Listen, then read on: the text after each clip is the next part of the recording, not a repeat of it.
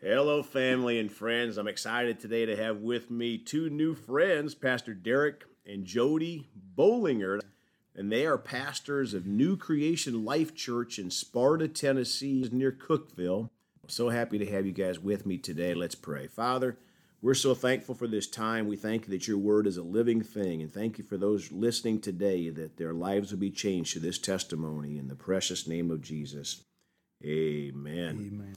Well, I was telling you guys on the way to this conference, we're at a conference together, ministers' conference with Dr. Barkley, and I just felt this unction of the Holy Ghost. I was going to meet somebody here that was needed to be on my podcast, and really just felt like when I met you guys, that was you.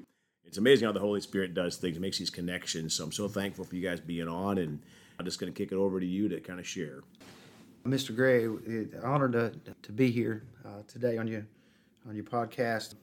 I don't know when you was talking about the earlier when we was uh, communicating, and your evangelistic heart really uh, awakened me, you know, and and and the, the heart that you have for people just to know Jesus and the stories and things like that. So we're we're honored to be here, me and my wife. Honored that you would even have us uh, to, mm-hmm. to to be here today. But the, the most important thing, like you said, is Jesus. And uh, you know, I can remember uh, in, in my life, my story. Uh, you know, 17 year drug addict 12 years in prison. Um, a lot of those years uh, growing up, we, you know, didn't have no father, didn't didn't know what that was. Uh, uh, you, you, know, stepdads in and out of my life, uh, things like that. Which I'm not camping on that. Yeah. But at the same time, the, the reality of, of, where we're at, uh, and, and we see that a lot with, with, with our young youth and things like that today, mm-hmm. Uh, and it has an impact on where we're at as a society, I believe. But yeah. But the thing the thing is that uh, my life, you know, it started out in rebellion. I think, you know, it wasn't the drugs necessarily, but but when I go back before that, it was it was the rebellion. Yeah. Started to rebel, things like that. And, and again, that could go back to a father figure, not blaming them for my actions, but right. if I'd have had some stern correction, stern, you know, somebody yep. in my life that could could have brought some stability yep. and things like that, things could have been corrected. But e- either way, the, the the story, you know, my testimony is, my story is the same, but it started out in the rebellion, and uh, you know, I can remember uh, my mom telling me that, that, that marijuana would, would be a gateway drug, and and uh, I started smoking pot, you know, 13 years old, and, and she's telling me it's a gateway drug. I was like, no, nah, I'll smoke pot the rest of my life. You know what mm-hmm. I mean? Mm-hmm. And uh, you know, no, it's going to lead you into other things. No, it ain't. I knew everything. You know, yeah. she didn't know. She didn't know that much. Right. She was just mom. You know. Yeah hadn't lived long. But anyway, uh, wasn't long till that became true, you know. And at 14 years old, going on 15, I was I can remember walking down to a store, and I was looking for my dope man, my pot dealer is what I called him, you okay. know, and uh, to get me a sack of pot. And uh, he pulled, sure enough, one you know he pulls up, and so I, I said, hey man, let me let me get a bag of bag of pot, bag of marijuana, you know. And uh, he said, well, he said I don't have no no weed or you know, but I got something else. And she says just like weed. You know, I'm a little country boy from a little country town. Didn't know much about uh, anything, you know. And he said, "I'll get you some crack, crack cocaine." I was like, "Crack? What is crack?" He mm. says, "Just like pot, mm. just like marijuana." And uh, so I was like, "Well, yeah, we'll try it." You know, I'd do anything. You know, here's the gateway. You yeah. know, that comes back to what Mom said. Yeah. And uh, open up that door. But anyway, so we go. We get this stuff called crack and, and hit that. And that was the first time when that monster, when that when I took that monster in, brother, it was uh, it was all all out for about five years from the time I was 15 years old. If I wasn't behind a lock and key, and they didn't have me locked in some facility where I could get out, I was robbing, I was stealing, I was I was cheating yeah. family members. I had to have that stuff at all costs. Wow. And I can, re- I bet you, I guarantee you, by the age of 16, I'd probably committed 100 aggravated burglaries. Wow. And burglarizing homes and, and just no care. Uh, the only care that I had, the only was that overwhelming desire to have this this drug called crack cocaine.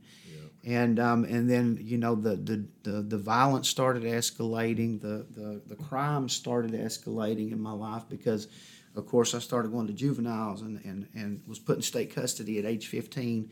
Wow. They took me away from my parents because my mom, because of course she couldn't control me. There goes back to that what she was talking about the gateway, yeah. and uh, and it did. It, it was a gateway to hell, wow. and uh, it opened up and it started me on a path there, you know.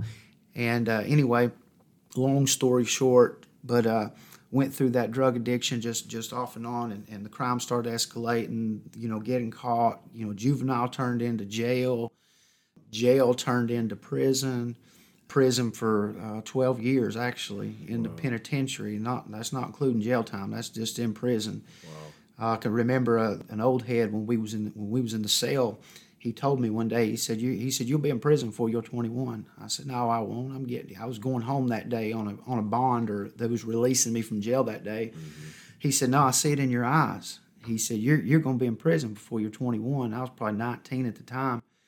And of course like like any other old person in my life they didn't know anything. You right. know he's old head. He didn't know nothing. You know what i'm saying? We yeah. we, we was young. We knew yeah. it all. Right. And uh, thought we did. Had it all yeah. figured out. Didn't really know much of anything um, but but sure enough, I remember uh, 21 years old. Uh, I was in prison in New Mexico. Had had left Tennessee from from uh, missing court. Had had been out on bond for armed robbery, and uh, had left Tennessee. Ended up stealing a vehicle. Uh, you know, went on a seven day crime spree. Ended up uh, stealing a car in Dallas, Texas. riding out through San Antonio into Al- or not Albuquerque, but we rode through uh, San Antonio out I 10, and when we come across the border in New Mexico, we come across the checkpoint, and uh, we was in a stolen convertible. We'd picked up this guy hitchhiking. I pulled over to the side of the road when I when I seen seen us coming up on the checkpoint. I told him I said, "Get over in the car, get over and drive. You got a license? Yeah." He didn't know the car was stolen. We just picked him up, and uh, he was innocent bystander when as far as that goes with the you know as far as that went with the, right. with that situation, Greg. But uh, uh, but anyway, we pulled up there and uh, they run the vehicle. They come out. It looked like they was, you know, doing a drug raid on a cartel. Mm. When they come out, they, they had guns drawn. Uh, wow. I mean, M16s. It looked like I, they probably wasn't M16s, right. but man, it looked like it. High powered rifles, and right. you probably didn't want to make a move. Yeah. Anyway, they arrested us, and I done two years in, in New Mexico, and then and then after that that prison sentence, when that was finished, they took me to the jail across the street from the super maximum security prison. That's another story in itself. I got maxed out down there for selling heroin inside the prison system. Um, probably probably God pulling me back because I didn't realize the people that I was dealing with. I was a little country boy from East Tennessee, didn't know much about these gangs and stuff like yeah. that. And my cellie at the time, uh, before I got maxed out in that prison, he was part of a cartel and he was a he was a high ranking member, had like three life sentences, and so I didn't realize what I was dealing with. I didn't realize the people I was involved with. So when when I did get put into a maximum security uh, part of the uh, the state, a prison that was that was a lockup facility, I think it was God's hand on me that was pulling me back and protecting me because I didn't realize what and who I was dealing with. Yeah. And and I wasn't nowhere near the criminal or the the kind of you know that they were as far as that goes in the criminal world. Yeah. And uh, anyway, two years there, uh, they come and extradited me back. Uh, the two detectives flew down there, got me out of the jail, flew me back on a plane. They put me on a uh, with a like a like a shock belt with like thirty thousand volts of electricity had two detectives, one set away from me. They had the buttons. They said, if we push these, it's going to immobilize you. So anyway, they flew me back to Tennessee to, to face the robbery charges that I had ran from in the first place. Well, Derek, if anybody doesn't go to episode two after this, there's something definitely wrong with you because I can't wait for the next one. But obviously, we know I introduced you as Pastor Derek and Pastor Jody, so we know there's a there's a better ending to this story as we get along here. But if you would just pray for our listeners, we're going to go on to day two here shortly. Absolutely, I want to pray for you. Uh, you you might be out there dealing with the same thing, or you know, a lot of people's out there. They're your parent, you're you're you're a grandparent, and and you got a child out there that's going through this, and you don't know what, and it, and it puts you in this place of fear. And uh, but I'm going to tell you this right here that, it, that if you'll that if you'll get into a place of faith and you'll get into the Word of God and you'll start to believe and declare over the, the child or the or, or the or the grandchild or whoever it is right now that, that that's out there on, in drug addiction that's out there and you think they're the worst of the worst. There was no worse man than I was. Nobody. There's no way they were. And you know what? Somebody was praying for me. And um, and so so just continue to pray. And I'm going to pray right now, and I'm going to come into agreement. We're going to bind the spirits that's holding them in the name of Jesus. We're going to bind those principalities that is controlling that child or that grandchild right now, or that brother or that sister right now. And we pull down those strongholds in the name of Jesus. And God, we ask you right now, according to your word, that you'll send laborers to them, laborers uh, that, that God that, that can influence them. Everybody has somebody that can influence them. Father, we pray right now that you'll send somebody that will influence them and that'll speak the word, the truth of God, the truth of your word and love to, to them. And God, we just declare over them they are redeemed, they are bought with a price. Yes. And God, we, we see them as you see them, Lord, not as their failures, not as their mess, not as their drug addiction, not as their crimes, but God, you see them in your Son, Jesus Christ. And that's the way we declare them. That's the way we see them today. So we come into agreement with you, mother, grandmother, whoever it is, sister, brother, dad, whoever it is, you're sitting there worrying. I'm declaring the worry to leave you. I'm declaring the fear to leave you. I'm declaring you to get into that place of peace, that place of rest where you can rest in His Word, rest in His promises, that His Word is true, that His promises will come to pass in the mighty name of Jesus. And we declare them redeemed. We declare them set free.